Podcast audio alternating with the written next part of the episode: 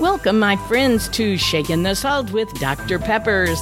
My bio reads from troubled teen to teacher of the year, 100 pound weight loss, blah, blah, blah. You know the sort of thing you're working on in your before and after life story. So at the end of the message, stay tuned if you want to contact me for any reason, including prayers. Thank you. And I'm Dr. Peppers, Shaking the Salt. Here we go.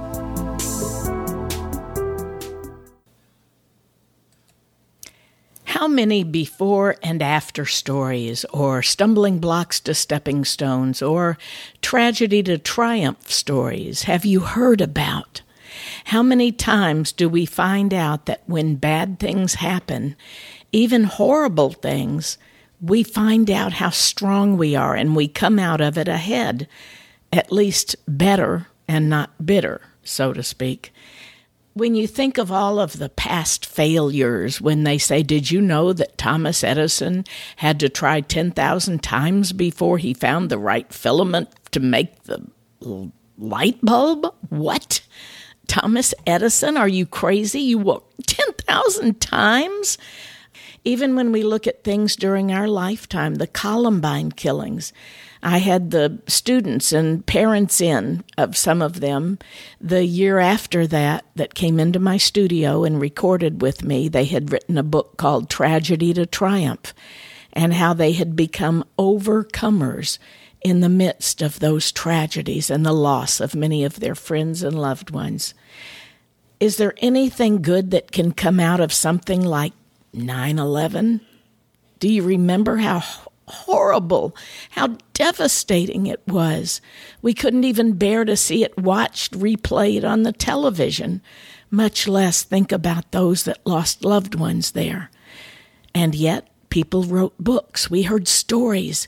We heard people that should have been there, but they weren't, and why were they spared? What about this coronavirus thing? Can anything good come out of it? Well, I believe it can. And one of the things we see families together, sitting around the table, having dinner together, actually turning off their cell phones, and sometimes even playing board games at night and talking to one another, really listening to one another. I know it could go the total opposite, and people could be killing each other and brutalizing one another, and we hear those stories too. But what do we do as people since this is our life and we had no control over this virus? How do we make good out of it? No, we don't put on little rose colored glasses and say everything's going to be fine. We're all fine. Life is good. No, we don't say that at all. But we say, how do you make the best? Out of a bad situation. I remember my grandparents, even my parents remember because they were little kids the Great Depression that America went through, when you couldn't even stand in the soup line long enough before they ran out of the miserable watery soup that they had to give away. There was no government handouts. There were not people finding houses for other people. They were even just peeling potatoes and having to eat them raw just to get sustenance to stay alive. Well, there's one story in the Bible that I particularly like, and it's the story of Joseph. This is the Old Testament Genesis Joseph, not Jesus's earthly uh, father, so to speak. But this Joseph because he was the baby and spoiled, and his father loved him the most, the others thought. At least he favored him, and he had made him a coat of many colors. Having been a drama teacher, I love the musical Joseph and the amazing Technicolor Dreamcoat.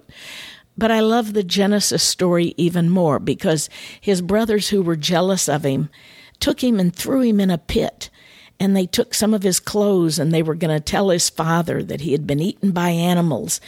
Instead, they pulled him out, a little bit of guilt set in a couple of them, and they sold him into slavery, even worse. So then they told the father that he had been killed, and many years passed. What happened to Joseph during those times? Well, for one thing, he found himself being bought by someone who had a lot of power. And he went all the way down into Egypt. and he worked for someone there named Potiphar. And then Potiphar's wife tried to seduce him, and he was thrown into prison. So he had now been in a pit, then into prison. And now what does he do with this life? God had given him the gift to be able to interpret dreams, and he had done that for some of his fellow prisoners who promised that they would take care of him and, you know, recommend him when they got out. Well, they didn't. They forgot all about him like everybody else had. But he finally did get out. And the good thing was the Pharaoh needed a dream interpreted. And who was he going to call on? Somebody said, There's this fellow that's been doing this in prison, and it was Joseph. And he interpreted not just a whimsical dream, but the dream of a great famine that was about to come upon all of Egypt and the surrounding territories. And when he actually told that's what it was going to be, the Pharaoh took him at his word. And he watched the famine unfold just like Joseph said it would be and he was made his right hand man, second in charge over all of Egypt. This was a little Jewish boy. And of all things, when the famine had been going on and people needed food, they were coming to the only place where it was being given out because someone had the foresight to start saving up food. And of course, it was Joseph. And lo and behold, true story, his own brothers were sent by their father to go to Egypt to see if they could borrow or buy even any food that was able to be bought. And who do you think was there doling it out? Joseph. To his own brothers who had maliciously hurt him, thrown him in the pit, and then sold him into slavery and he ended up in a prison and they hadn't seen him for many years and they didn't even recognize who he was. So this is where Joseph could have really gotten him. I don't know about you, but I'd have been tempted to go, yeah, yeah, yeah, yeah, yeah, yeah. I've got food and you don't. But he didn't do that. You know what he did? He hugged them he not only gave them food, he asked if his father was still alive, and when he found out he was, he brought them all back to live right there, right there amongst the royalty, and to be fed and nourished for their entire life. That's the kind of guy Joseph was. He followed God's heart. He acted as his own God did, and yet he forgave. I don't know if we can even come to terms with somebody during this virus. Maybe we can forgive and forget someone that we've been at odds with. But if Joseph could do that after being betrayed like that, what about a reconciliation? What about a forgiveness time with a brother or a sister or a parent or a child or a friend? Wouldn't this be the best time to do that? You have plenty of time, don't you? Why not write a letter? Why not send an email? Why not call them? Or you don't have to. But what a blessing it would be to know that God restored and this is what it says in Genesis 50:20 what the enemy meant for harm God intended for good. He used it for good. And it adds on to the end of that that many lives would be saved. My friend, you might save your own life or that of a friend or a family member to know that you were big enough to forgive. Father God, I pray for the one listening that knows they need reconciliation with a loved one. I pray for that one who perhaps can't even forgive themselves for something.